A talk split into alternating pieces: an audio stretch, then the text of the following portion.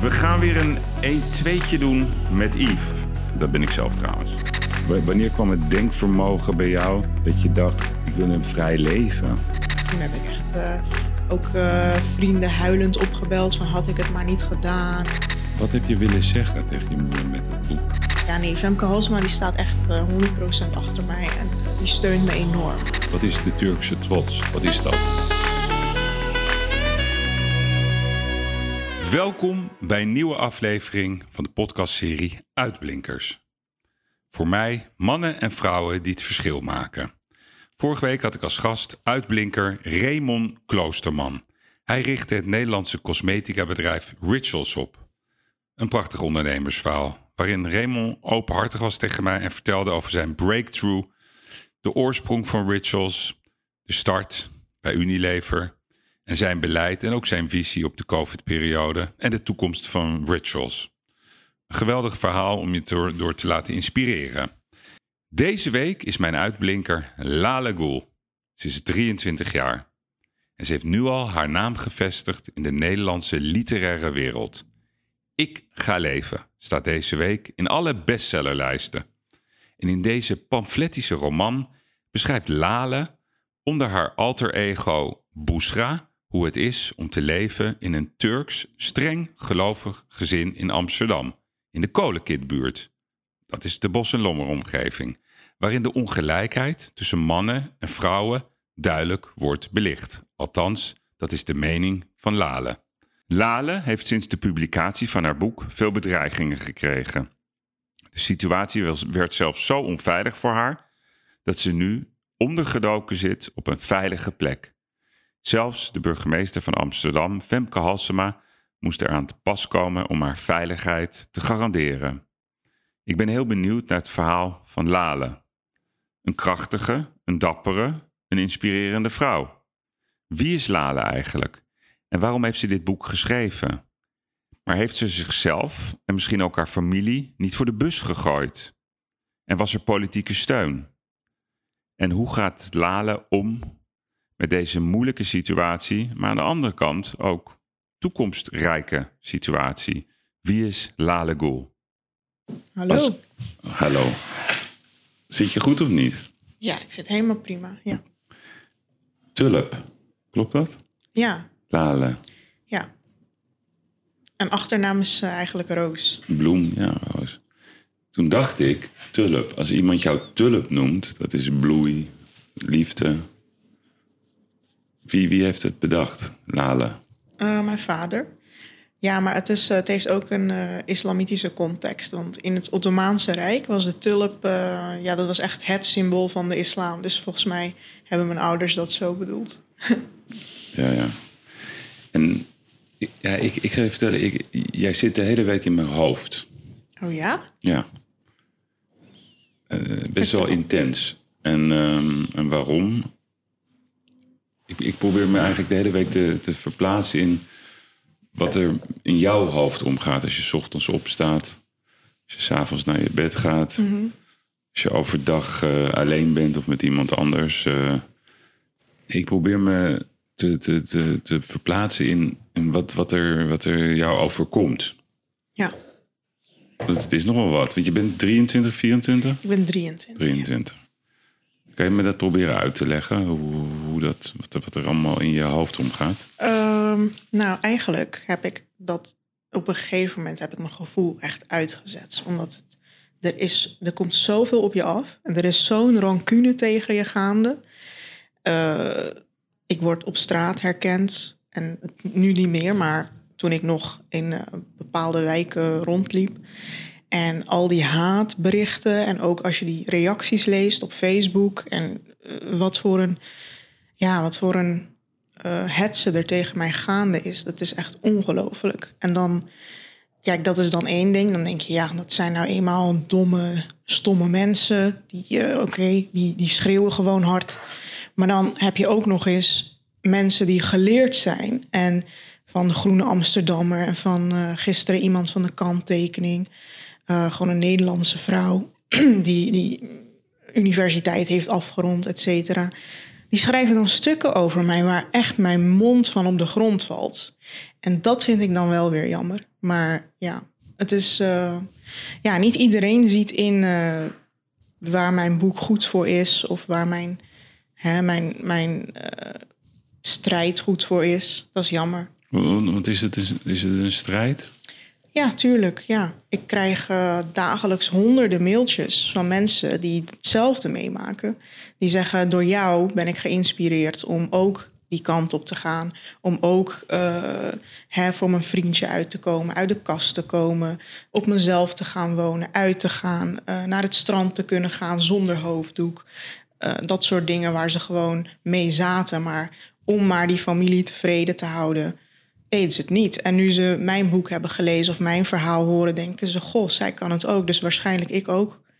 Ja, Maar, maar jij definieert de strijd zeg maar als vrijheid. ja. Vrijheid zeker. om te zijn eh, wie je wil zijn en wie je zou kunnen zijn. Hè? Vrijheid om vrouw te zijn, om, om, Ja. om gelijke rechten te hebben als vrouw. Je geeft allemaal voorbeelden in het boek dat je ook gewoon naar de bioscoop wil, dat je Ja, ja. eh, jezelf wil opmaken. Je ziet er trouwens Ja. prachtig uit. Eh, dat je sieraden wil dragen, maar dat je vooral jezelf wil zijn. Dat, dat is de strijd waar, waar, waar jij ook voor gekozen hebt. Hè? Door, door best wel ook, ja, vind ik, een eh, enorme stap te nemen naar je familie. Daar gaan we het straks over hebben. ja. Maar even over nu, want je hebt het over twee dingen. Aan de ene kant heb je het over iemand van de Groene Amsterdammer. Die is kritisch over jouw boek. En die heeft gezegd... Nou, kritisch.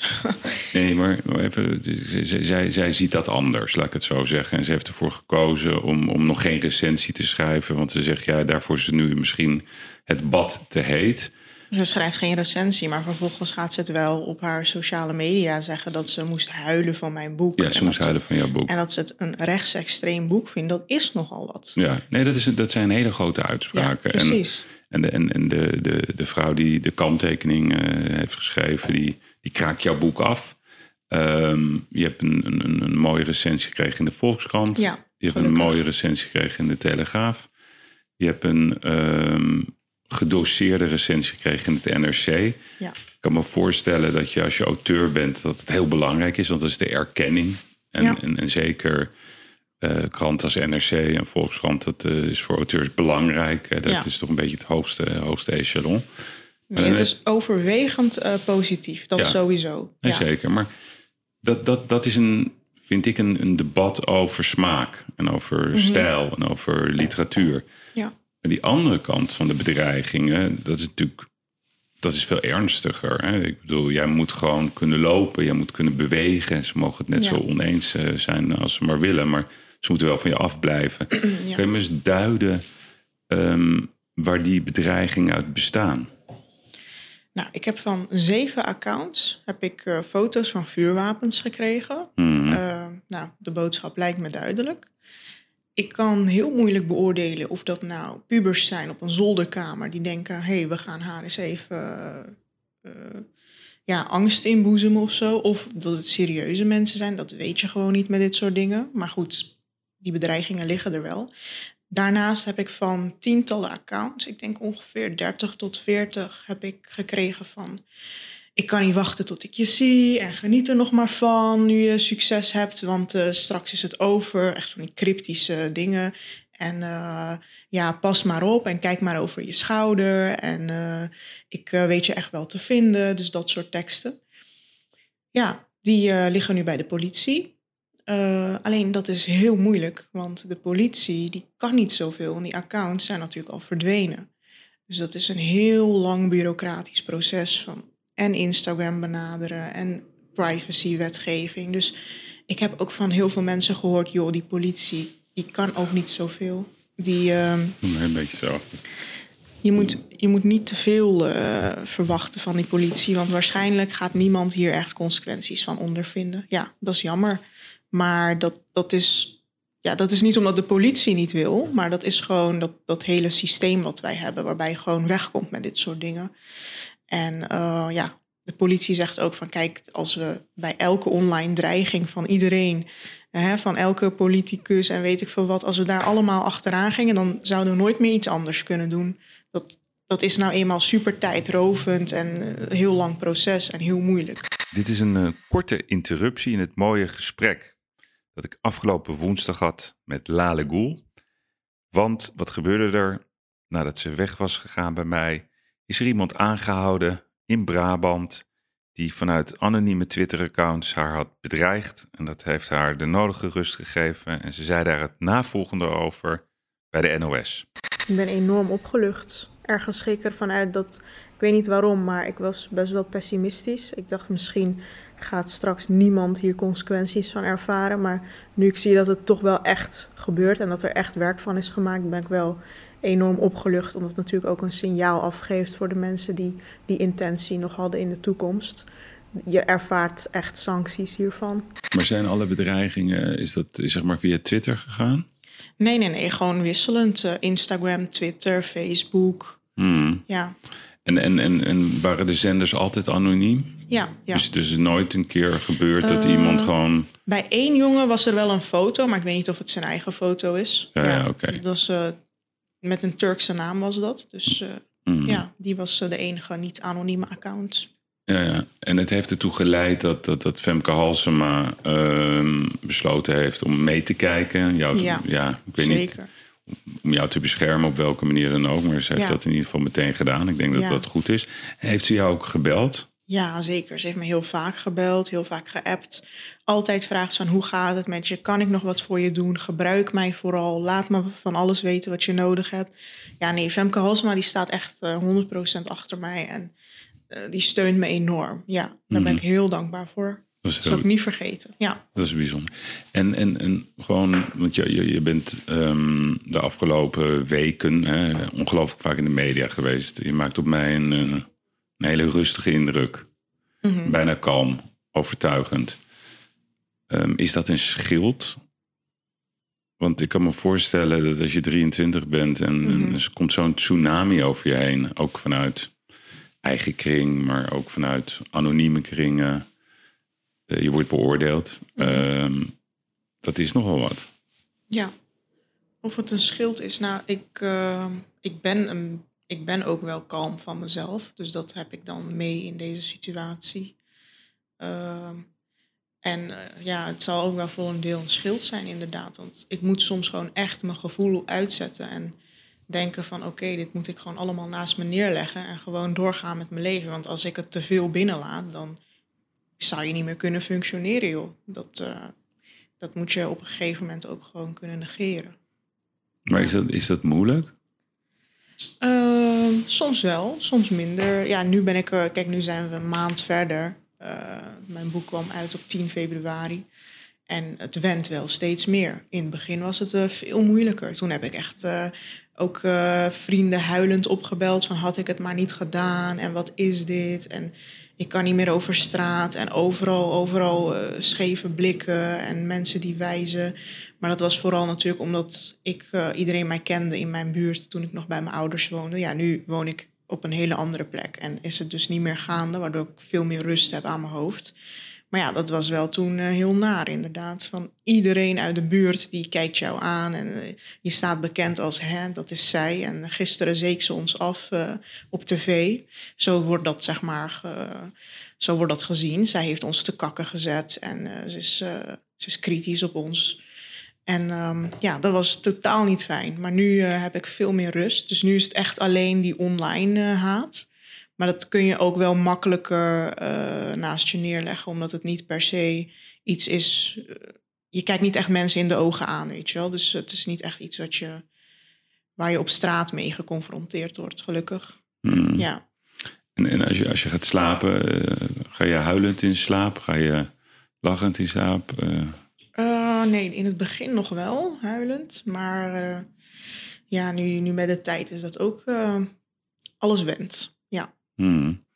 En, en, en, en wie, wie is jouw steun op dit moment? Nou, sowieso mijn uitgever. En uh, ja, die staat gewoon, uh, die steunt mij enorm. Maar ook vrienden, uh, vriendinnen, studiegenoten. ja, vooral, vooral deze mensen, ja. Hmm. En, en als je, als je het hebt over jouw vriendinnen, mm -hmm. dus jouw leven. Um, zijn dat dan uh, vriendinnen uit, uit, uit jouw oude buurt waar je vandaan komt? Of zijn het vriendinnen nee, van, van, de universiteit? Nee, dat zijn vriendinnen die uh, van de universiteit inderdaad. En uh, die ik, um, ja, die ik vooral ook in deze tijd heb leren kennen, doordat ze mij een heel mooi bericht hebben gestuurd, et cetera. Dan ja, dat, dat zijn nou niet echt vriendinnen die ik al heel, heel lang ken, maar mensen die mij gewoon steunen en uh, waar ik uh, gewoon even koffie mee heb gedaan en die voelen als vriendinnen. Um, en verder, nee, niemand uit mijn buurt of van mijn oude vrienden, die hebben mij echt volledig gecanceld. Hmm. Ja. Want laten we even, even naar het begin gaan van het boek. Zoals ik het begreep is uh, dat het van de zomer was. Jij stuurde een mail. Ja Maya Spijkers. Ja. Hallo, ik ben Ade Goel. Ik heb een bestseller geschreven. Ja. En Nou ja. Groenberg vindt het ook een mooi boek. Ja, ja, inderdaad. Nee, kijk, ik, uh, ik kende Mai van zijn tv-optredens en zo. Ik heb natuurlijk uh, een beetje gegoogeld naar hem.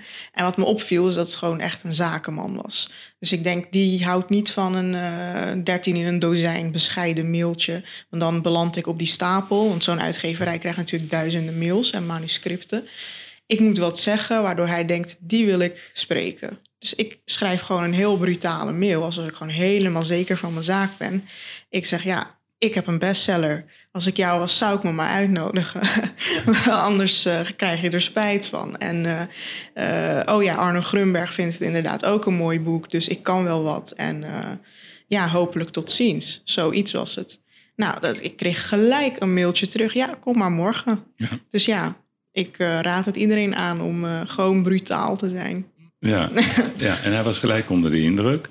En, mm -hmm. en het was het, het, ja, jouw, jouw oorspronkelijke manuscript was 600 pagina's. Ja, zoiets. Ja. ja. En, en wanneer um, had je, heb jij voor jezelf de beslissing genomen dat je, dat je dat bent gaan schrijven? Wanneer is dat begonnen? Nou, dat was toen met Kees het Hart. Daar kreeg ik het vak creatief schrijven van op de universiteit. En daar moesten we een verhaal voor inleveren. Nou, dat heb ik gedaan. Dat waren de eerste hoofdstukken van dit boek. Ja, dat vond hij prachtig. Ja. Ik, ik kreeg een 9, geen 10, maar dat lag meer aan de taalfoutjes hier en daar. En ik had het echt de avond ervoor geschreven. En hij zei, ja meid, jij kan schrijven. En ik heb er niet zoveel op aan te merken. Toen dacht ik wel van, hé, hey, misschien heb ik niet alleen een verhaal... maar kan ik het ook nog echt eens een keer leuk opschrijven? Want het, is, het gaat natuurlijk niet alleen om het hebben van een verhaal. Je moet het ook een beetje interessant weten te brengen. Maar ik was daar nogal onzeker over. Nou, toen hij dat zei, dacht ik, hé, hey, misschien, uh, misschien kan ik het ook wel. Dus ging ik het maar gewoon doen. Hmm. Ja, gewoon achter mijn laptop kruipen. En ik dacht, ja, ik ga het maar gewoon doen. En als het niks wordt, dan, uh, dan niet. Ja, maar, maar je ging schrijven. Uh, maar je schrijft nogal wat, hè? Ja. Wat, wat, wat, wat, wat was, zeg maar, is dat, was het van je afschrijven? Was het, um, ik ga een boek schrijven? Of was het meer van, ja, dit is mijn gevoel, ik, moet het, ik schrijf het van me af? De, de, de, de, de eenzaamheid, de frustratie, het, het onbegrip, uh, ja. het geen, geen houvast kunnen vinden. Was dat, was echt dat dan maar de eerste stap van het boek? Ja, ja zeker. Het uh, boek begon ook als een uh, dagboek. Ja, Het, ja. uh, zo heette mijn document ook, mijn dagboek. En ja, daar, daar, was elke keer dan een datum boven. En dan had ik gewoon opgeschreven hoe ik me die dag voelde. Wat ik, wat ik, oh, ja, wat ik weer die dag had meegemaakt. En dat was inderdaad heel vaak frustratie, verdriet, onbegrip. Ja, jezelf in een spagaat steeds bevinden. En dat uh, beschreef ik dan. Nou, dat was natuurlijk heel vaak herhaling, omdat ik uh, bijna dagelijks met, met die dingen te maken had. Nou, op een gegeven moment hebben we dus al, dat, al die herhaling geschrapt, waardoor het nu inderdaad geen 600 pagina's meer is, gelukkig. Maar ja, zo begon het inderdaad. Van Hmm. me afschrijven. En ik dacht, wellicht zit er ook een boek in, anders niet. Het is altijd leuk om gewoon uh, je gevoel ergens kwijt te kunnen. Hmm. Ja. En dat gevoel, um, dan moet ik dan even naar je boek toe. Hè. Wat ik een interessante passage vond, dat ging, dat ging over je menstruatie. Mm -hmm. Dat je er alles aan deed uh, om, om ervoor te zorgen dat je moeder daar niet achter kwam. Ja. Want als dat zo zou zijn, dat zou betekenen dat je dan voor altijd een hoofddoek moest dragen. Je wou, je wou niet dat zij dat zou ontdekken. Ja, in de islam is dat zo dat als je als vrouw menstrueert, dan tellen je zondes pas echt mee. Dus dan moet je ook de ramadan vasten. Je moet vijf maal per dag bidden, je moet een hoofddoek dragen.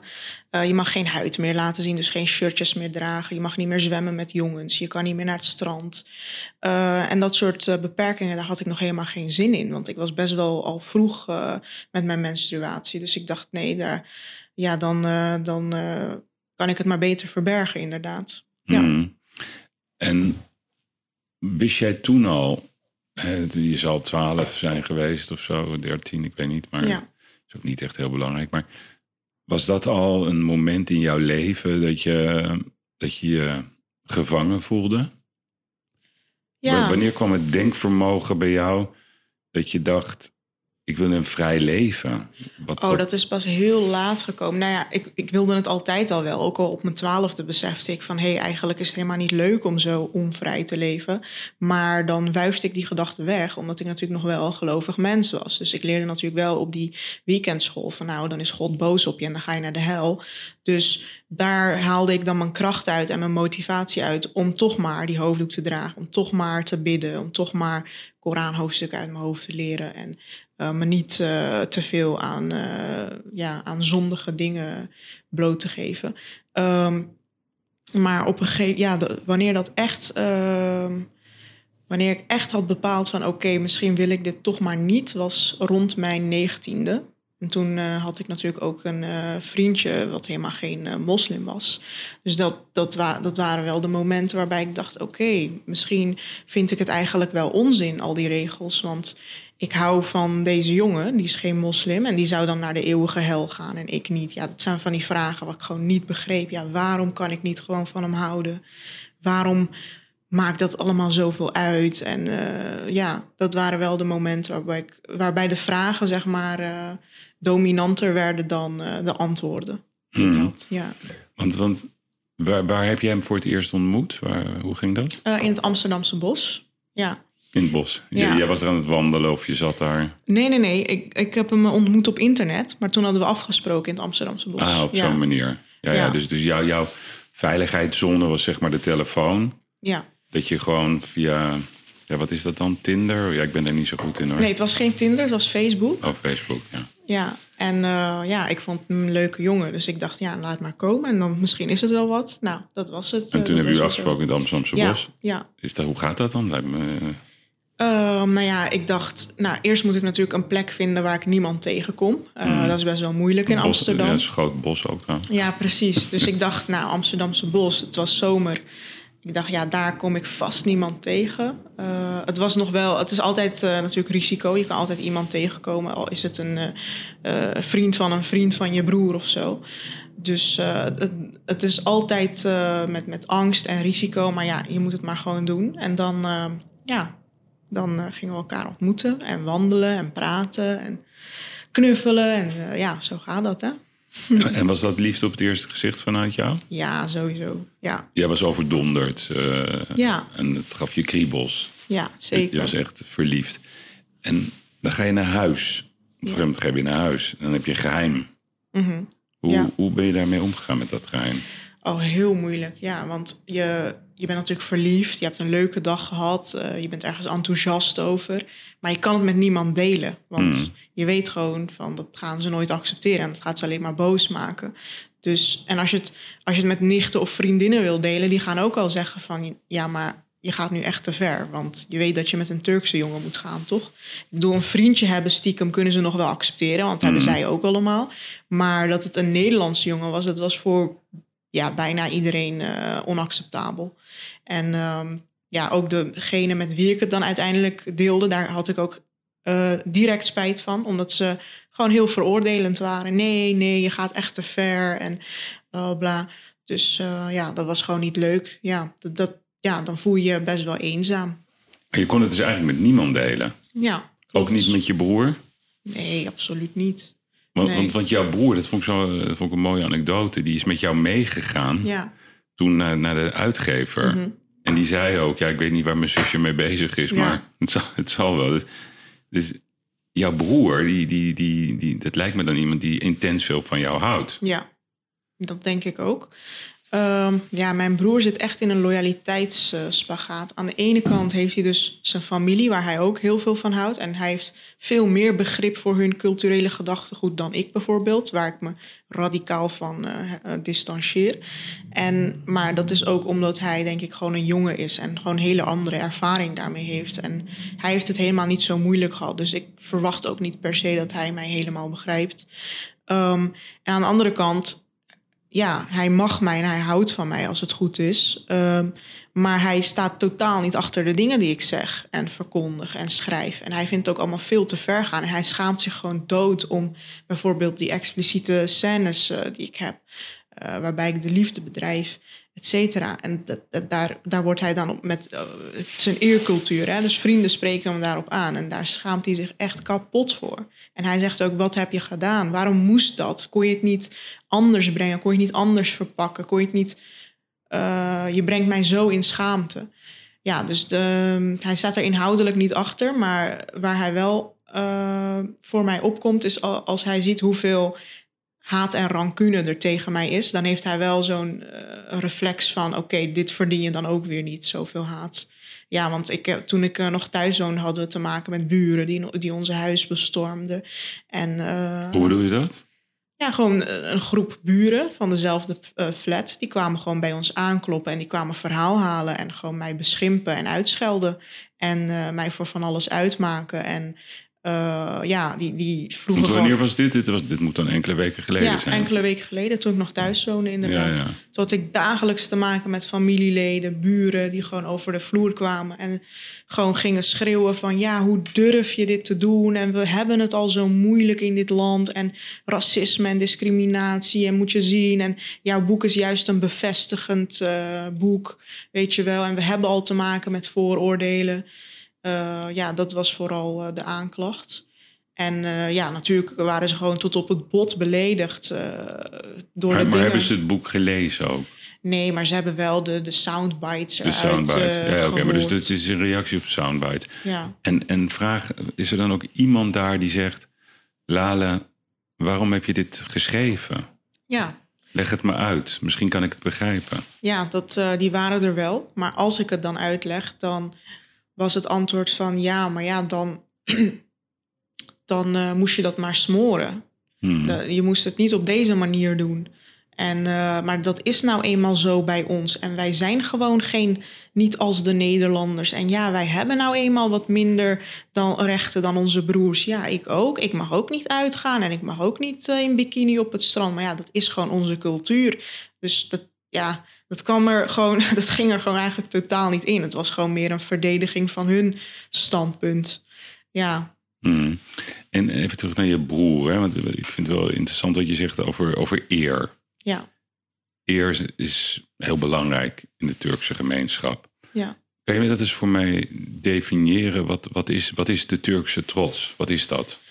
Nou, de Turkse trots, dat houdt in dat je... Um, dat jou, de vrouwen uit jouw familie, dus je moeder, je zussen, je dochters, dat die vooral zich gedragen, zo heet dat. Maar dat houdt in dat ze geen sletterig verdrag vertonen. Maar sletterig gedrag, dat is al heel snel. Dus ook als je op Tinder zit bijvoorbeeld, of als je uh, een vriendje hebt voor het huwelijk, uh, en vooral als dat een Nederlandse jongen is, dan is het allemaal slettengedrag.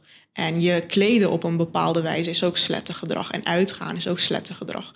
Dus je mag niet zoveel. Uh, je moet je gewoon, ja, je moet gewoon je studie doen. En je moet een beetje keurig zijn. En gewoon je normaal kleden. En het liefst ook gewoon een hoofddoekje op. En uh, niet te veel make-up, niet te veel opmaken. Uh, niet te vocaal zijn, niet te uitgesproken zijn. Gewoon een beetje op de achtergrond blijven, een beetje bescheiden. Um, ja, gewoon uh, niet doen aan, aan, aan, aan buitenechtelijk daten, weet je wel. Je gaat gewoon uh, op een gegeven moment keurig met een uh, jongen die zij ook goed keuren. Daar ga je gewoon mee trouwen. En dan heb je gewoon een traditioneel Turkse bruiloft. En dan pas ga je uit huis, niet eerder. Um, je gaat niet halfnaakt op het strand liggen. ja, je gaat, je gaat niet met jongens om. Je gaat geen wijntje doen met, met Floris en Abel en weet ik veel wat. Ja, je, je houdt je, gewoon, je, je houdt je gewoon binnen die grenspalen, zeg maar. En dan ben je gewoon goed. En dan is ook de eer van die familie gewaarborgd. Want anders ben je gewoon een schande en breng je je familie ten schande als je, ja, als je lichtzinnig bent als vrouw. Of nou ja, in hun ogen lichtzinnig. Eigenlijk is het volgens de Nederlandse norm is het gewoon normaal. Maar dit, dit klinkt niet als Turkse trots. Dit klinkt meer als, als, als, als zedenprediking. Ja, maar daar ha- hangt de trots heel erg mee samen. Daar hangt die trots mee samen. Want jij, jij komt zelf uit, uit eh, of jouw roots liggen in Sivas hè, in Turkije. Dat, dat is zeg maar centraal Turkije. Klopt. Vrij conservatief gebied. Hoe, hoe, hoe vaak ben je zelf in Turkije geweest? Heel vaak, ja. We gingen bijna jaarlijks wel. En dan altijd naar Sivas? Ja, altijd. Nooit ergens anders. Ja, het ging vooral om familiebezoek. Het, het was niet echt... eh, het heette dan vakantie, maar het was niet echt vakantie. Want je had geen zon, zee, strand of zo. Het was gewoon... Nee, want het ligt heel centraal. ook, ja, precies. Het is gewoon een heel eh, bergachtig gebied. Ja. eh, met gewoon een stad waar niet, niet veel te doen is. En Mm. het was vooral de familie daar bezoeken. Dat was de hele essentie, zeg maar. Dus niet iets waar je op verheugde. We gaan lekker naar Sivas. Nee, nee, juist niet. Ik keek er heel erg tegenop. Want we gingen ook af en toe naar het dorp van mijn ouders. En daar was nog minder te beleven. Het was gewoon super saai altijd. En eh, ja, En is, het, was Sivas, is dat heel conservatief? Qua, qua Ja, kledij en qua... ja, het is heel gemengd in Turkije. Dus je hebt boerka's lopen, maar je hebt ook eh mini-rokjes. eh, Maar in Sivas dan, even Ja. dat specifiek. Dat is Ja, dat is- gemêleerd of is dat heel Ehm, conservatief? Nou, overwegend wel conservatief Ja, hoor. ja, dus toch? heel veel hoofddoeken. Echt, eh, ik denk 80% van het straatbeeld. Mm. Eh, maar in Sivas heb je bijvoorbeeld ook alefieten. Dat is Ja. dan weer een andere stroming. Dat is En meer Syrische stroming. Ja, precies. En die zijn wat, wat vrijer. Die, eh, daar, daar, daar heb je ook bijvoorbeeld gem- gemengde gebeden en zo in de moskee tussen mannen en vrouwen en dat soort dingen. En die dragen ook helemaal geen hoofddoek. Dus dat, die zie je ook wel in het straatbeeld. Ja, Mm. En, en bijvoorbeeld ben je wel eens in Istanbul geweest? nee. Dat is raar, hè? Ja. Nee, ik ken echt helemaal niks eh, van Turkije. nee. Ik ken alleen Sivas. Ja, maar want- ik hoor van anderen dat dat inderdaad heel westers is. En Ja, eh, dat, dat er nog minder hoofddoeken zijn dan in Nederland, zeg Ja. maar. Ja, nee, dat geloof ik best. Als, ik, als ik het op mezelf... Ik ben heel vaak in Turkije geweest. Ja, Ehm, en in Nederland ken ik niet heel veel Turken, maar voor mij zijn het trouwens ook geen Turken. Dat vind ik altijd van die rare eh, omschrijvingen. Het zijn gewoon Nederlanders mhm. met roots. Ehm, ja, ik heb een heel warm gevoel bij, bij, bij, bij Turkije. Eh, Ja. ik, ik, ik weet niet hoe vaak ik in Istanbul ben geweest, maar ik vond het geweldig. Ja. De, de, de gemeleerdheid, ehm, de veelzijdigheid, de vrijheid ook eigenlijk. Ik ben nooit in de gelegenheid geweest om bijvoorbeeld ehm, naar Sivas te gaan... Om, om echt zeg maar, de conservatieve kant van een land op te zoeken. Denk jij dat jouw, ehm, jouw kijk op het leven anders was geweest... als je misschien wel meerdere kanten van, van Turkije had gezien? Oh nee, ik ben me heel bewust altijd van de meerdere kanten van Turkije. Ik eh, ontken ook helemaal niet dat heel veel Turken super vrij zijn en seculier. Et cetera. Dat is ongeveer eh, de helft van het land volgens mij die eh, super seculier is. Eh, dat zie je ook altijd met de verkiezingen, weet je. Erdogan die eh, wint altijd op het nippertje. Nee, daar ben ik me heel bewust van. Ik eh, heb ook altijd in mijn leven Turkse tv gekeken. En dan heb je ook altijd series met gewoon... Ja, gewoon nooit hoofddoeken en zo. Gewoon wijntjes, vieren kerst. En ja, gewoon heel westers eigenlijk. Nee, dat, dat, dat weet ik allemaal wel. Daar heb ik ook helemaal geen problemen mee. Ja, ik vind het alleen maar mooi. Ehm, ja, waar ik wel problemen mee heb, dat is natuurlijk gewoon die, die conservatieve kant. Die Mhm. hele benepen milieus. Ja, Want als je mm, die, die conservatieve kant, hè, die, die, die, die, die duid je in je boek heel expliciet. Ehm, begrijp je die kant ook? ja. Ja, dat is soms het lastige. Dat is ook de reden waarom ik niet radicaal eh, vanaf dag één afstand eh, van ze kon nemen. En dat ik ook bijvoorbeeld aan het eind van het boek eh, mijn relatie uitmaak met mijn vriend, et cetera. Dat is omdat ik ze ook ergens heel goed begrijp. Want Mhm. het zijn nou eenmaal mensen die heel erg geloven ergens in. Die uitgaan van een hiernamaals, die uitgaan van een hel en een hemel. En als je zondigt, ga je daar naartoe, et cetera. Als je daar echt van overtuigd bent, dan kun je niet anders. Want dan, tuurlijk ga je dan alles op alles zetten om gewoon dat kind van jou op het rechte pad te krijgen. En als jij laag geschoold bent, eh, en zelfs ongeschoold, en ehm, ja, vatbaar bent voor dit soort gedachtegoed in de moskee, en da- daar vind je dan geborgenheid in, en dat internaliseer je, ja, dat, dat snap ik heel goed. Ja. Hm. Alleen het probleem is dat ik ook niet per se een probleem heb met hoe zij hun leven willen invullen. Het probleem begint pas als zij dat opleggen aan mij. Ja, nee, maar dat, Ja. Is, ja, dat begrijp ik. Want, want ehm, kijk, die, die conservatieve kant, die, ehm, die, die is overal. Hè? Ik bedoel, eh, die is ook bij de kerk. Ehm, die zie je over de hele wereld. Ja, Dat is een, dat is een belevenis. ehm, die, die, die, daar kunnen wij lang over praten of we het ermee eens zijn of niet. Maar Ja. het is wat het is. ja. Even voordat, voordat ik daarop doorga. Want ben jij zelf gelovig? Geloof Nee. jij in God? Nee. Je bent atheïst. Ja. Dat, dat, dat conservatisme. ehm, jij, jij hebt zelf in je boek ook verteld ehm, dat jij in het weekend ging je altijd naar de Koranschool van, Mhm. van Milegurus. Ja. En daar, daar, daar ben je streng eh, opgevoed. Je duidt dat eh, op een hele bijzondere manier. Is dat iets wat je verwerpt? Of is dat iets wat je van zegt van daar wil ik niet bij horen? Want dat vind ik best wel een groot verschil. Mhm. Ehm, ja, dat is een hele moeilijke vraag. Want dan kom je inderdaad aan de vrijheid van mensen om hun levensbeschouwing aan hun kinderen te geven. Ja, dat is een moeilijke. Want eh, als kind, ja, dan, kijk, een, een kind wil bijvoorbeeld ook geen gezond eten eten. Maar dat leg je ook op. Want anders wordt het elke dag patat en eh, chocola. Dus eh, als een kind zegt, ik wil niet naar de Koranschool, ja, in hoeverre heeft zo'n kind dat te beslissen? Weet je wel, het is een kind. Eh, je, mag dat, je mag die bijbrengen en opvoeden zoals je wil. En als, als dat op de islamitische manier is en met zo'n weekendschool, dan is dat maar zo.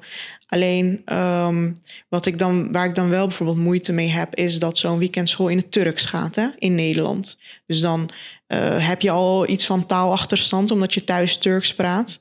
En dan ga je in het weekend ook nog in het Turks studeren. Nou, dat zou al een heel stap vooruit zijn als dat gewoon in het Nederlands gaat, als dat de voertaal is. Want dan kunnen we ook, dan kunnen ook buitenstaanders kijken van wat wordt daar nou eigenlijk geleerd? Wat staat er nou eigenlijk in die boeken? En dan kun je ook makkelijker kritisch zijn op de inhoud daarvan. Zoals we dat ook inderdaad bij SGP'ers hebben of, of eh, christenen. Ehm, want als er dan op een gegeven moment staat van... hey, die homo's die deugen niet en dat is verschrikkelijk... en dat is een ziekte en dat eh, moet je verwerpen... dan kunnen we daar een mening over vormen tenminste. Omdat we dat zien in die boeken. En daar kunnen we over praten en dat kunnen we misschien proberen te beteugelen... of minder subsidie verstrekken of dat soort sancties... waardoor, het, waardoor, de, waardoor die, die strenge invulling het moeilijker krijgt...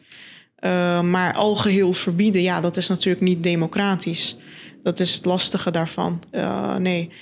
Dus ik, ik, um, ik verwerp het zeker. Ik vind het verschrikkelijk. Ik vond het altijd verschrikkelijk. Het was super saai. Uh, het, het, is gewoon, het, frust het heeft gewoon niks van redelijkheid en wetenschap van doen. Het is gewoon allemaal onzin zoals ik het zie. Het is ook nergens voor nodig. Het heeft ook niks.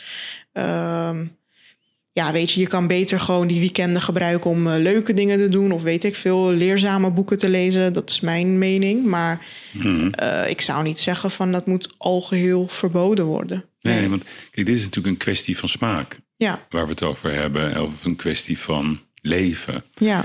En, en in je boek uh, zit, je, zit je lekker ook niet? Ja, ik zit lekker. ja. Nee, maar in je boek um, toon je een enorme waardering voor Multatuli. Mm -hmm.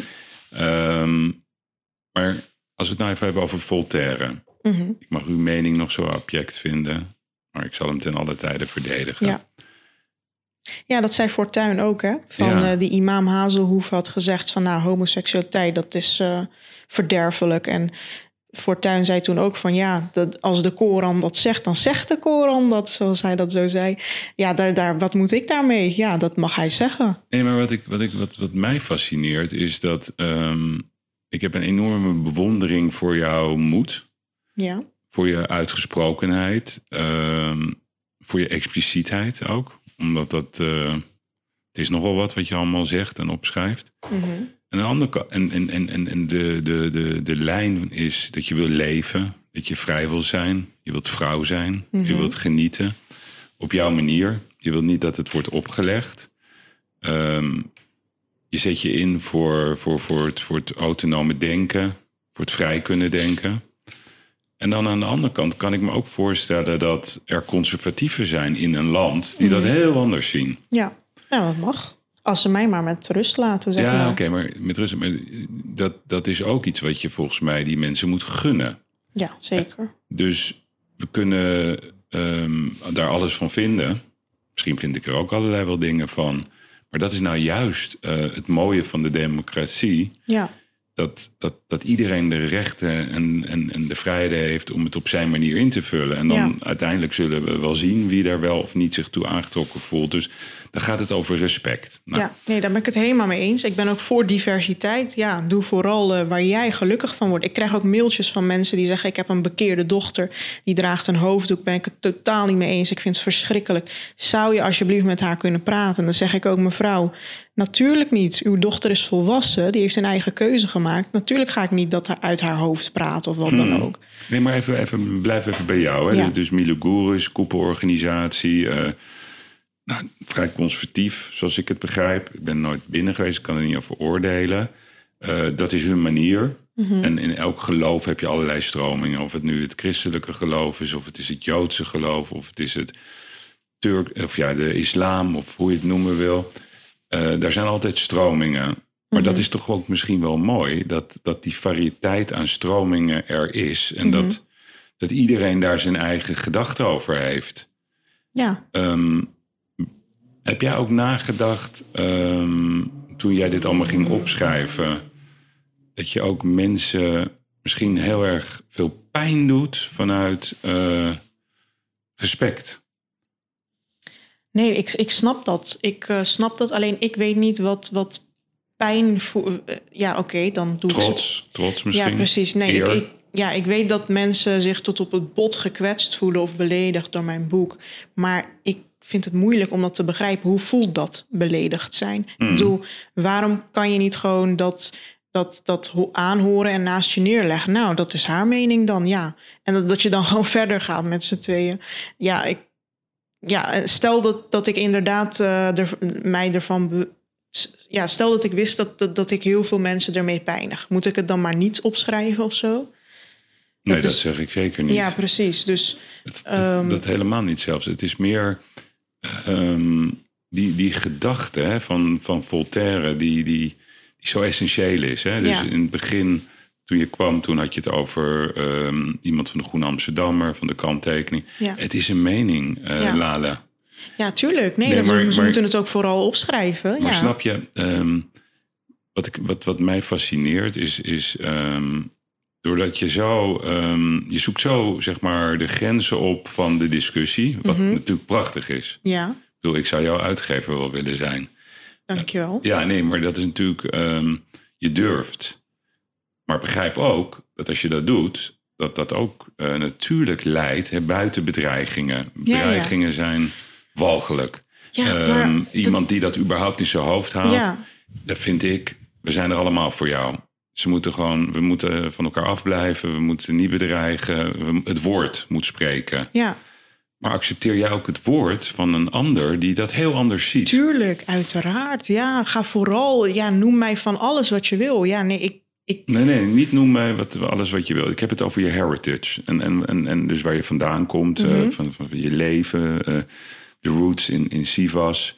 eh, geboren, ben je geboren in Amsterdam? Weet ik trouwens ja, niet. in Amsterdam. Nou, dat noemen ze de Kolenkit-buurt, maar volgens mij is dat Bos en Lommer omgeving, toch? Ja, Klopt. heel mooi geworden inmiddels. hè? Ja, zeker. Ja, een mooie buurt inmiddels.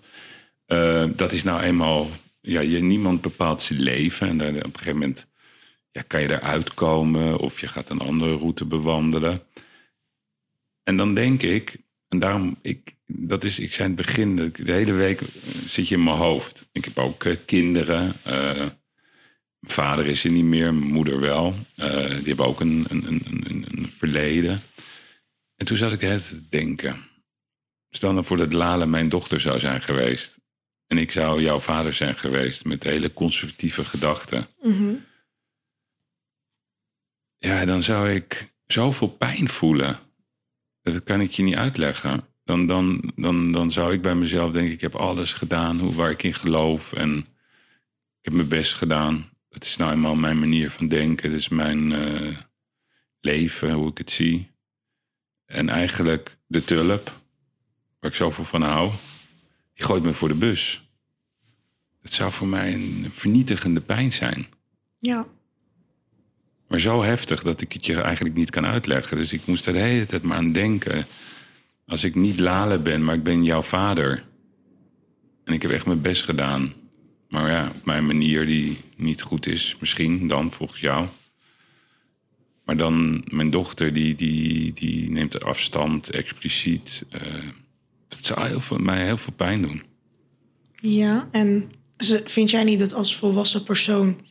dat je ook op een gegeven moment die pijn naast je neer moet leggen... en het gesprek moet aangaan van... hé, hey, maar wat, wat, wat zijn jouw ideeën? En waarom heb je dit eigenlijk opgeschreven? En ik wist helemaal niet dat jij daar zo mee zat. En ik wist helemaal niet dat al die regels van ons... dat jou dat zoveel angst en verdriet gaf uh, en boosheid gaf. Dus misschien zou je dan niet ook ja, je hand in eigen boezem steken en denken van nou, misschien heb ik me ook wel vergist af en toe en heb ik haar te veel beperkt. En uh, ze is tenslotte een volwassen vrouw. Ja, dat, dat zou ook nog een mogelijkheid Zeker. zijn. Ja. En natuurlijk, dat wil ik ook graag van je horen. Hè? Want ik, ik, ik leid hieruit af dat dat niet geprobeerd is. Nee, nee. Door je vader in ieder geval. Of nou ja, hij heeft natuurlijk wel kenbaar gemaakt hoeveel verdriet en pijn dit hem doet. Zoals jij dat net zei, hij vindt het ook vernietigend. Alleen die hand in eigen boezem is er nooit gekomen. Nee, oké, maar wanneer, wanneer was dit gesprek? Uh, vijf dagen geleden, zoiets. Nee, maar precies. Eh, maar, even de hand in eigen boezem. Dat is een lang proces hoor. ja. Die, die komt misschien volgend jaar. Want jij, jij zei bijvoorbeeld bij Buitenhof. Mm Um, of je familie, je zei van ik denk niet dat dat ooit nog goed komt. Nee, dat denk ik serieus niet. Omdat ik weet gewoon dat die introspectie, die zelfkritiek, die is er gewoon niet. Maar doet jou dat niet ongelooflijke pijn? Want ja, tuurlijk. Je wilt toch, ondanks dat, dat, dat je het misschien heel erg oneens bent. Het is je vader, het is je moeder, ja. je broer, waar je gek op bent, je kleine zusje. Weet je, er is nu een soort uitsluiting Um, een koningsdrama, een moralistisch drama, zo zie ik het. Dat, dat is toch niet het moment om dan al uh, de handdoek erin te gooien? Omdat hij na vijf dagen nog niet tot de conclusie is gekomen dat hij. Nee, maar die, dat gaat niet over die vijf dagen. Ik heb natuurlijk. Dat boek is, uh, is gekomen uit alle frustraties en ruzies. Waarbij het ook mislukte om ze iets van begrip te laten hebben voor mijn situatie. Nou, toen is dat boek gekomen. Daarna heb ik nog een maand thuis gewoond, omdat ik koste wat het kost samen door één deur wilde. Maar ik had elke dag te maken met agressie, met ruzie, met buren die weer kwamen, met ooms en tantes die weer belden, met uh, een moeder die tegen me schreeuwt en me uitscheldt, met een vader die trillende handen heeft en gewoon totaal geen begrip voor waar ik mee bezig ben. Mm. En op een gegeven moment communiceer je langs elkaar heen en gaat het er niet meer in en denk je: oké, ik kan maar beter mijn koffers pakken, want dit gaat zo niet langer. Ik doe ze echt alleen maar pijn aan. Dus. Mm. Ja, dat begrijp ik. Ja. Maar dan hebben we de moeder. Mm Um, en de moeder noem jij verwekker. Volgens Mhm. mij één keer in het boek noem je haar moeder. Ja, klopt. Of nou ja, vaker wel, maar ja, dat, uh, ik gebruik meestal verwekker, ja. Hmm.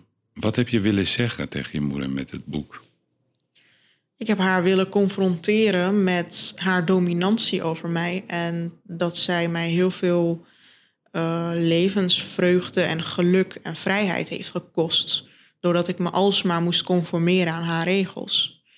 Uh, en dat zij nooit begrip heeft gehad voor mijn gevoelens. En waar ik doorheen ging. En dat ik een dubbel leven moest leiden en alles geheim moest houden, omdat ik daar niet over kon praten. En als ik, er al, als ik al een poging deed om erover te praten, was het gelijk sloes. Was het gelijk, nee, jij zit fout, dat gaat nooit gebeuren. En anders uh, ben je mijn dochter niet meer of zo. Dus het was constant die dreiging van die sociale boycott. Die, die liefde was gewoon voorwaardelijk. En daar wilde ik haar mee confronteren. Hmm. En, en, en, en jij, voor jouw gevoel was het de enige uh, ontsnapping eigenlijk, Mhm. ontsnappingsroute, het boek. Ja. Omdat het je niet lukte om, om zeg maar rechtstreeks bij haar binnen te dringen. In haar, in haar, in haar gedachtegoed, in haar Ja. manier van denken. Ja, dat heb ik jaren geprobeerd, maar op een gegeven moment besluit je ook van nou, dit, dit, dit gaat Het, gewoon het lukt gewoon niet. Nee, Nee. En dan, dan kan het wel eens zo zijn hè, dat eh, ja, de atoombom, om het zo maar te noemen, Mhm. dat dat alles verandert. ja. Ehm, denk jij dat jouw moeder jou haat? Nee, nee. Nee. Haat Zij- jij je moeder? Zij haat mijn levensstijl, ja, ja. zoals ik die wil. Dus het is echt het is een, een, een, Het is cul- een- een cultureel conflict. Ja, het is een ideologisch conflict. Ideologisch. Zij haat het dat ik bijvoorbeeld net heb gezegd dat ik niet geloof. Daar gaat zij kapot aan. Oké. Zij haat het dat ik me op een bepaalde manier kleed. Zij haat het dat ik dingen wil doen die niet mag van het geloof waar zij in, heel erg in gelooft. Mhm. Dat is wat zij haat. Zij haat het dat ik gewoon niet zoals, eh, zoals al mijn vriendinnen gewoon ga trouwen met een Turkse jongen die zij goed vinden. Dat haat zij. En, en, en, en haat jij haar als mens? Haat je haar... Nee, nee, totaal niet. Als, m- Maar nu, als je nu je moeder... Je hebt maar één moeder, ja. de verwekker, maar ik noem me de moeder. Omschrijf jouw moeder eens aan mij. Mijn moeder is eigenlijk eh, heel gezellig. Maar heel, vanuit het eh, positieve. Ja, De mooie kanten van je moeder. Ja, nee, mijn moeder is heel gezellig, heel gul. Eh, ik beschrijf ook in mijn boek hè, van als iemand haar eten lekker vindt, maakt ze een pan eten voor diegene, gaat ze het bij de buren brengen. Als we barbecuen, geeft ze aan alle buren, gaat ze ook eh, eten langsbrengen, ook al wil je niet. Je krijgt het gewoon mee. Ehm, ze is gewoon heel, eh, ze staat voor iedereen klaar, ondersteunt iedereen, geeft geld aan de armen. Ze lacht heel veel, ze is heel gezellig, eh, heel gastvrij. Iedereen mag langskomen voor koffie, thee. Ehm, ja, dus gewoon een eh, hele aardige mevrouw eigenlijk. Ja, Ja, maar mevrouw, dat klinkt alsof we het over de derde persoon hebben. Het is, het is je moeder. ja. Ja, ze is een aardige moeder. Ja, ja. Ik probeer het echt te begrijpen, omdat ja, je moeder, weet je, dat is alles toch? Ja. De band tussen de moeder en de dochter. nee, maar dat is zij ook. Dat, dat- ik Maar, heb ook... maar niet, eh, bij jou, ik voel hem niet. Dat, dat, dat mis je je moeder, laat ik het zo zeggen. Mhm. Nu, mis je haar. Mis je de, eh, Nee, de, het- veiligheid van haar, de geborgenheid? Of heb je die nooit gevonden? Nee, ik mis het totaal niet. Ik ben super blij dat ik daar niet meer woon. En Mhm. ik ben super blij dat ik niet meer elke dag die oorlog hoef... hoef eh, Dus- maar dat is, het is een langdurige oorlog. Ja, nee, maar het- mijn moeder, die, die zou nu, als ik, als ik daar was, zou ze nu alleen maar super boos zijn. Hmm. En alleen maar vragen stellen en zo, waar ik geen zin meer in heb, omdat ik het al duizend keer heb uitgelegd. Dus het is voor mij juist rust aan mijn hoofd als ik niet in de buurt ben bij mijn familie. Dus ik mis het ook niet. Ik heb juist nu, ben ik juist opgelucht. En, en praat je met je moeder in het Turks? Ja, Ze praat geen Nederlands. nee. Is, de, is dat een blokkade? Eh, de, de- dat je zeg maar Turks praat of als je Nederlands met haar zou praten? Want jij praat ja, waanzinnig, met accent ook. Eh, het is, het is, je hebt heel erg, eh, ja, niet echt Amsterdams, een beetje combinatie Amsterdam-Den Haag. Oh, echt? Oké. Ja, maar ehm, is, is taal, is dat misschien ook een probleem in de discussie die je voert met je moeder? Nee, dat denk ik niet. Eh, ik kan me in beide talen heel goed eh, uitleggen. Dus Mm. waarom zou dat moeten uitmaken? Maar je kan je niet een moment herinneren dat je met je moeder een echt gesprek hebt gehad over het leven, waarbij jullie echt op allerlei mogelijke manieren elkaar gevoelens vertelden. Nee, zo'n gesprek heb ik wel heel vaak gepoogd. Alleen het is niet echt mogelijk. Hmm. Want op het moment dat ik bijvoorbeeld over iets als romantiek of liefde wil beginnen... en hoe mooi ik dat vind... Hmm. dan zet zij het weg als... nee, dat is verboden en dat is voor sletten. Dus eh, ja, dan... Maar dan het woord sletten eh, bestaat toch niet in Turks? Wel? jawel, jawel. Oh, oké. Maar is een andere naam dan. Ja.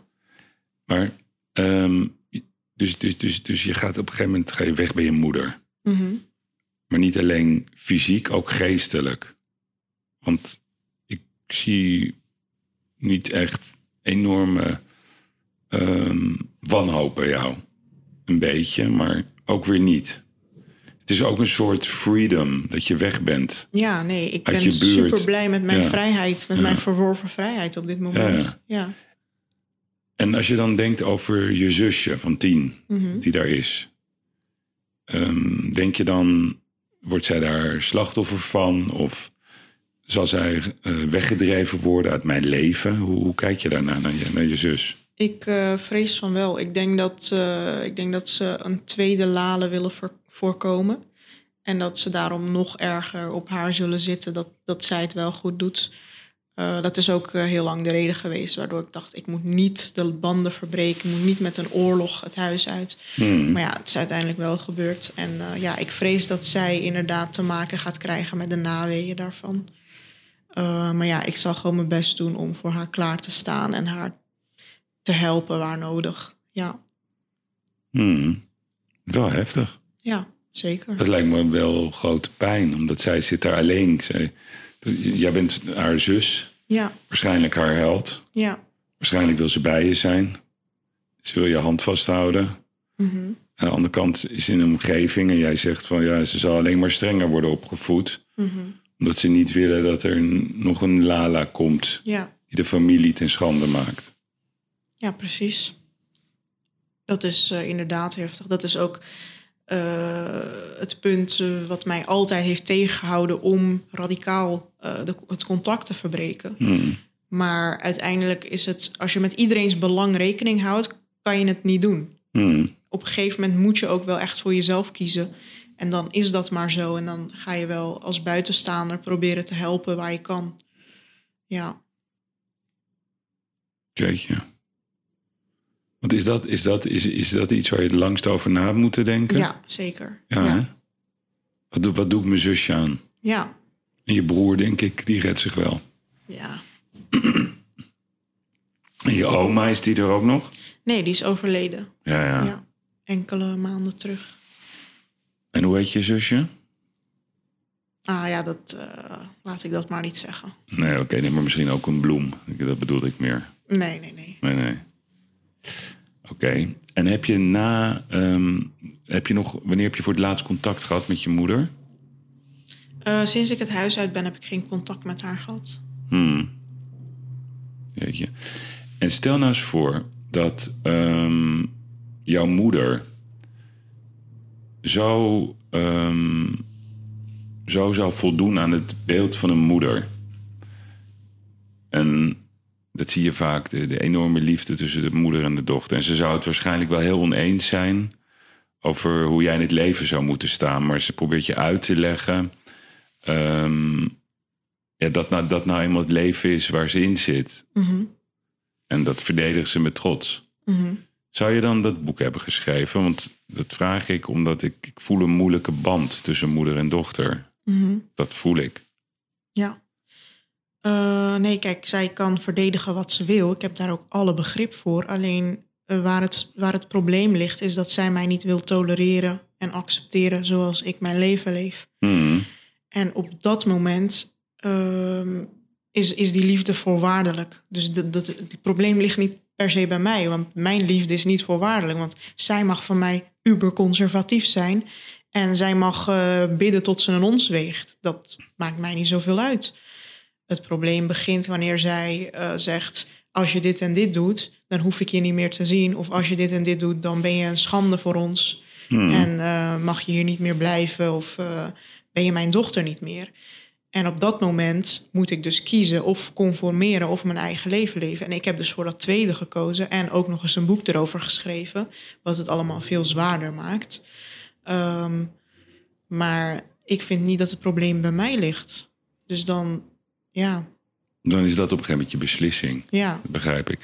En als je kijkt naar ehm, het boek. ehm, ik heb daar twee, twee gevoelens bij.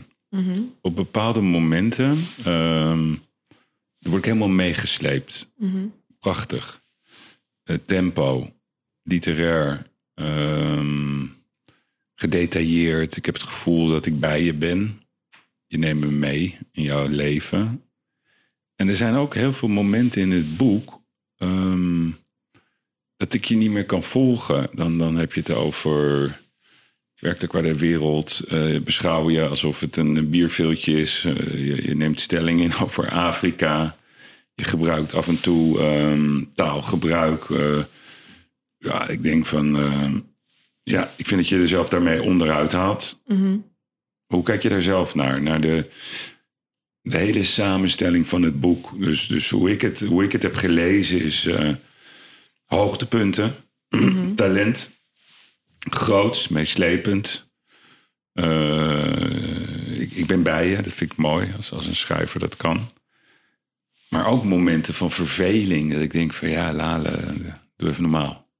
Oké, eh, welke momenten zijn? Dan begrijp ik het misschien eh, beter. Nou ja, de duidende elementen over de wereld. Hè? Dus voor mij is het boek, ehm, zeg maar, de verleiding die ik het boek mij geeft, is dat je me meeneemt in, jouw in, in jouw leven, in de kolenkitbuurt. Ja. Dat je me eh, mee laat leven met, met je onderdrukking, zoals je dat voelt. Ehm, met de wereld waarin je zit, waar je eigenlijk uit wil. Je wil je eigen leven leiden. En dat is, dat is een heel interessant eh, dilemma ook, waar jij mee zit. En waar heel veel mensen mee zitten. Mhm. Niet alleen in Nederland, maar over de hele wereld. Maar vervolgens ga je ook de hele wereld duiden. Mhm. Oh. Hoe doe ik dat dan? Ja, ik, eh, moet ik citaten erbij pakken, maar dat Of nou ja, gewoon het, het fragment wat je Ja, bedoelt. het Afrika, over Afrika bijvoorbeeld. Ik had dat wel even. Oh ja. ja. Die gesprekken in Rome. ook. Gesprek in Rome, maar ik zou even, even zoeken. Dat vond ik wel een interessante. Ik weet even niet meer de pagina, maar ik neem dat jij het wel weet. Maar dat zijn gedachten waar ik... eh, het zijn gedachten, ja.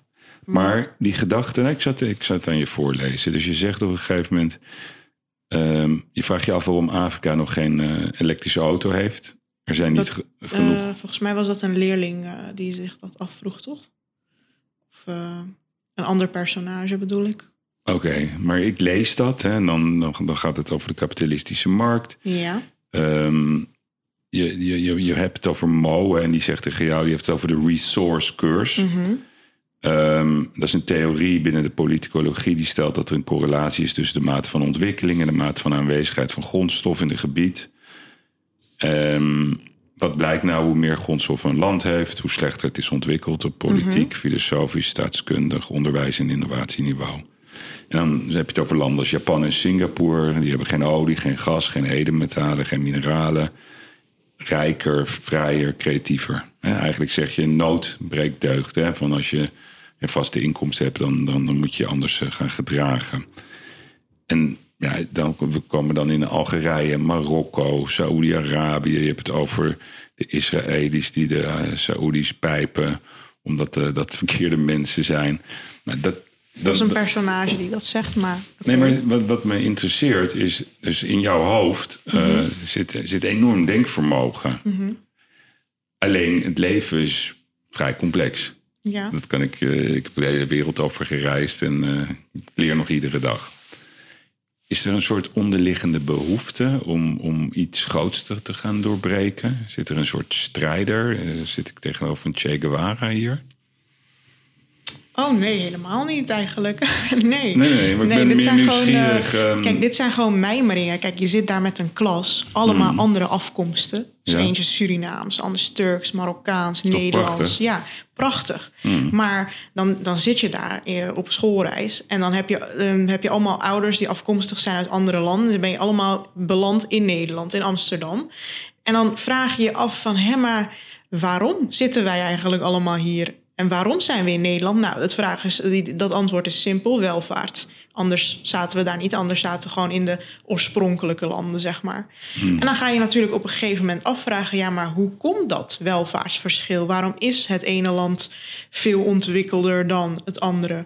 En daar ga je over nadenken en daar ga je gesprekken over voeren. En dan probeer je dat voor jezelf te duiden. Ik heb dat ook heel lang eh, afgevraagd. Van waarom is Afrika zo? Waarom is Turkije bijvoorbeeld niet net zo rijk als Nederland? Dat wil ik weten. Dat zijn vragen. Maar, maar waar- wat, wat is rijk in, jou, in jouw perceptie? eh, goede economie, welvaart, eh, werkgelegenheid, eh, een, een, een hoog nationaal inkomen. Ja. Ja, maar dat, dat zijn de definities van rijkdom voor jou. Ja. Maar bijvoorbeeld culturele vrijheid, ja, dat ook nog. Democratische rechtsstaat. eh, natuur, eh, cultuur. Dat ook, maar eh, gewoon een, rechtsstaat die bijvoorbeeld Mhm. deugt, waar je je recht eh, kan halen. Ehm, eh, verkiezingen, eh, vrouwenrechten, eh, Mhm. Dat soort dingen, ja. Uh, journalistieke vrijheid, uh, vrijheid van meningsuiting. Uh, ja, alles, alles wat het leven kwalitatief en mooi maakt. Ehm, dat zie ik als welvaart, ja. Hmm. En, en als je dat vertaalt naar jezelf. Hè? Dus je, je hebt nu een stap gezet. Je bent auteur. Nou, ik begreep ook dat het boek een groot succes is. Ja. Ik hoorde dat, het, al, dat de verwachting is 100, 150.000 boeken. Oh, dat weet ik niet. Nou, dat, hoorde ik in ieder geval. Oh, oké. Ja, uit de eerste bron. Dus dat is, dat is een wereldprestatie.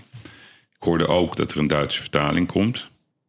Ja, is nog allemaal niet zeker, maar we hopen het. Ja. Oké, maar meestal, als ik dat dan hoor, dan, dan meestal gaat het ook gebeuren. Dus, dus, dus je bent opeens uh, vanuit het niets, ben je een stip in de literatuur geworden. Nou, dat is ook iets wat je moet verwerken. Ja. Um, wat, wat, wat, misschien is dat te snel. Het is hetzelfde als met een kind. Als je een dochter hebt, dan zeggen ze altijd wanneer komt de volgende. Ik kan me voorstellen dat je nog helemaal in het, in het proces zit. Maar zij zei wel in een interview dat de politiek prikkelt jou. Mm zei in het NRC. Ja. Wat, wat, wat gaat er in je om dat je denkt van...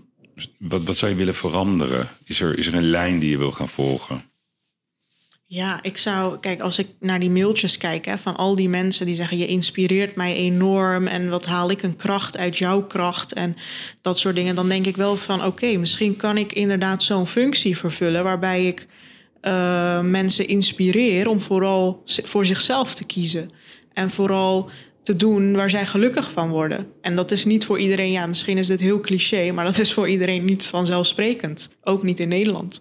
En um, ja, ik zou, kijk, ja, als politiek figuur kan je dat misschien wat beter dan, uh, dan iemand die dat niet is. Ja.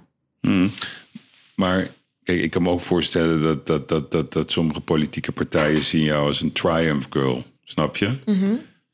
Dus ik, ik, ik geef je eigenlijk een winstwaarschuwing laat je niet misbruiken. Want de vraag is, wat, wat, wat is wat je wil veranderen in Nederland? Wat ik wil veranderen? Nou, uh, bijvoorbeeld de buitenlandse financiering van hele conservatieve, salafistische internaten. Dat zou ik uh, willen veranderen.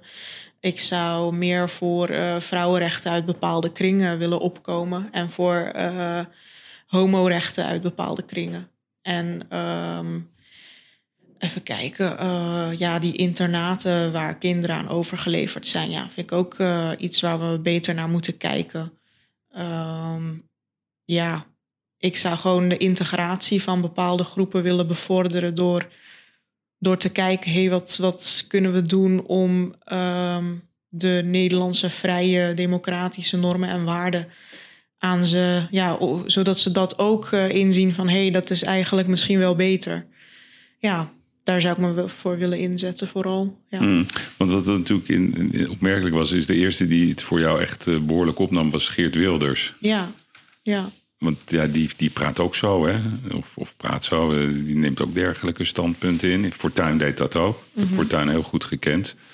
Uh, vind ik wel een heel ander persoon. Die zou nooit meer minder roepen, bijvoorbeeld. Ja, precies. En die zou ook volgens mij nooit de Koran verbieden of moskeeën sluiten. Nee, maar wat, wat, hoe, hoe komt dat bij jou over? Um, dat Wilders het juist voor jou opneemt. Um, en, en niet zeg maar, ja, dan gaan ze manifesten tekenen, maar je hoopt eigenlijk dat Sigrid Kaag ja. Um, een nieuw leiderschap heeft het de hele tijd ja, over ja. vrouwen aan de macht. Dan hoop je eigenlijk dat zij naar voren treedt. Meteen. Niet, niet zeg maar straks, want ik geloof het dan niet meer. Ja. Dat is wat je hoopt, toch? Ja, ja zeker. Nee, daar heb je een heel goed punt. Ik, uh, ik verbaas me nog elke dag over dat, uh, dat Sylvana Simons werd gevraagd van wat vind je van die Lalen? En dat ze zei, nou, waarom vraag je mij die vraag? En dat ze zei van, nou, ik steun die Kouter van GroenLinks bijvoorbeeld. Dat was niet de vraag, nee. Ja, precies. En dat ze juist uh, heel boos werd om die vraag. Heel raar vind ik dat, ja. Uh, ik vind het ook onbegrijpelijk. Uh, ja, ik vind het jammer dat, dat zoiets inderdaad alleen van Wilders komt en niet van anderen. Heel jammer, ja. Ik had liever inderdaad van iemand die zich profileert als feminist of als vrijheidsstrijder of ja, hoe noem je dat? Emancipatie. iemand die dat hoog in het vaandel heeft, ja. Hmm. Want, want, want die, die, die, is dat, voel ik dat bij jou ook? die feministische strijder? Ja, zeker. Ja. ja. Nee, ik vind dat heel mooi. Ja. Ik verbaas me er zo ontzettend over. over eh, we hebben de verkiezingen nu net gezien. En altijd maar dat neerzetten, gelijke vrouwenrechten, alle discussies op tv. eh, eh, vrouwen, eh, geen kans. We hebben het over allerlei vormen van rechten. Dan komt er iemand, Mhm. die is expliciet. Ehm, ik, ik, ik, ik ga ervan uit dat je pure intenties hebt. En dan, ja, ze gooien ook jou voor de bus door het niet voor je op te nemen. Dat lijkt me best pijnlijk. Ja, inderdaad. Ja. Maar ja, als zij, als zij niet eh, op de een of andere manier voelen dat dat eh, fout zit of dat dat niet moet, ja. Maar dat voel jij ook zo. Eh, Het ik- verbaast je. ja, tuurlijk. Nee, het verbaast me enorm. Hmm. Maar ik heb er ook geen verklaring voor eigenlijk. Ja, dit is een hele goede vraag voor hun. Ik, ik zou niet weten Nee, wat hun motieven dat. zijn. Ja. Nee. nee, dat heeft er waarschijnlijk te maken met achterban. ja, dat denk ik ook. Ja, maar dat is politiek. Je zou bijna zeggen, blijf er ver van weg. Ja, het, ja. ja, kijk, wat ik dan. Kijk, op Twitter word ik bijvoorbeeld heel erg vergeleken met Kautar. We worden een soort van tegenover elkaar gezet. Hmm. Dat vind ik ergens wel opmerkelijk, want ja, die Kautar die werd dus ook in een podcast gevraagd van wat vind je van die Mili Gurus en dat, dat ze daar allerlei dingen leren die niet progressief zijn, waar jij als GroenLinkser juist wel voor moet staan, zoals hè, dingen over vrouwen, over homo's, afvalligen, et cetera. En zij zegt dat zij daar geen moeite mee heeft en dat dat ook, eh, ja. Maar dan is dat natuurlijk heel raar, want je bent progressief en je hebt daar geen moeite mee.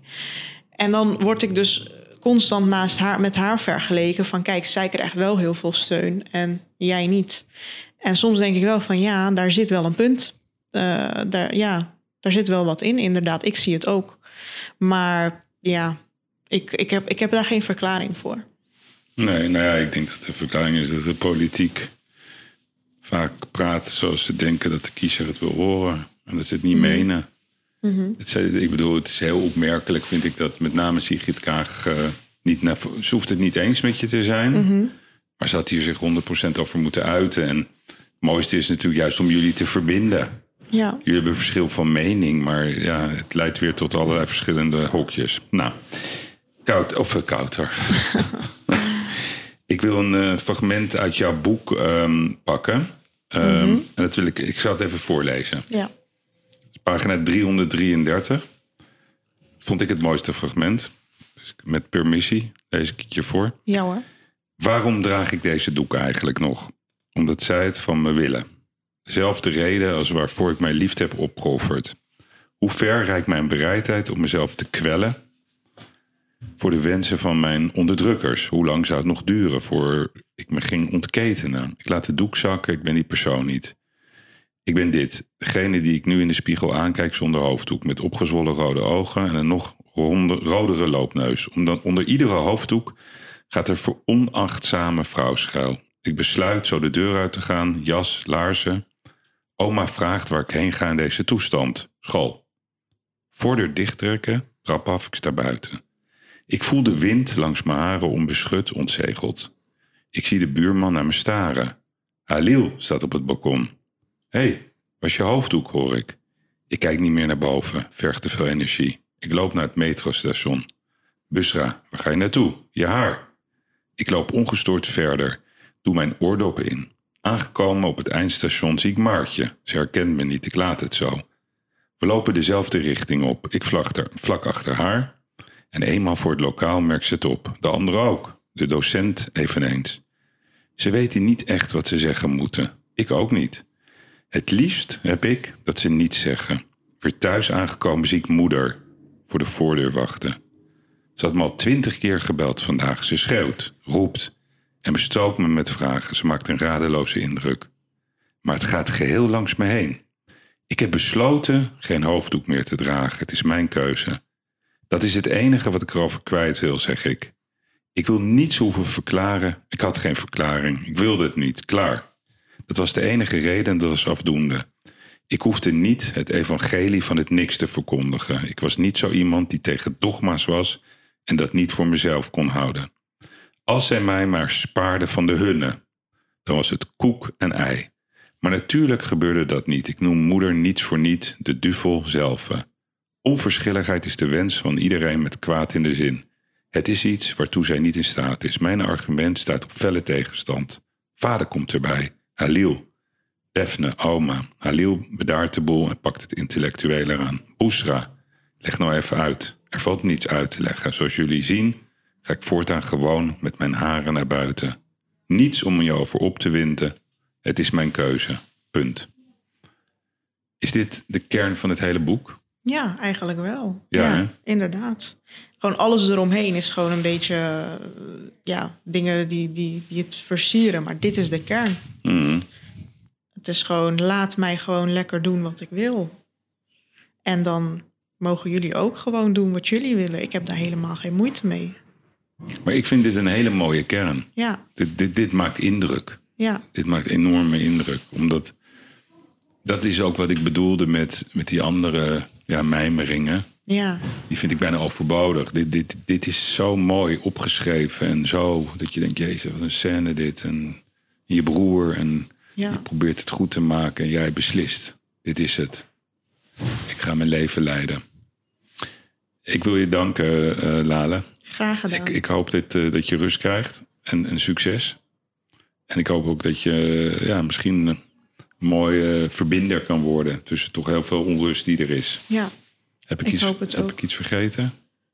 Eh, nee, nee, volgens mij niet. Nee, helemaal top gedaan. Oké, nou, heel goed. Ik hoop dat je weer vrij, vrij, vrij op straat kan lopen. Hè? Ja, ik hoop het ook. Dankjewel. Is goed. Succes. Dit was de uitblinker van deze week, Lale Gul. Ik hoop dat het u heeft geïnspireerd en vooral dat het u heeft aangezet tot denken. Over Lale Gul, maar ook over wat ze heeft gezegd. Ik laat het oordeel en ik laat de mening uiteraard volledig over aan de luisteraar. Vrijdag dan ben ik er weer met mijn vaste compaan Erik de Vlieger. En dan gaan we het zeker ook hebben over Lale Gul. Tot vrijdag en wellicht tot volgende week bij een nieuwe uitblinker.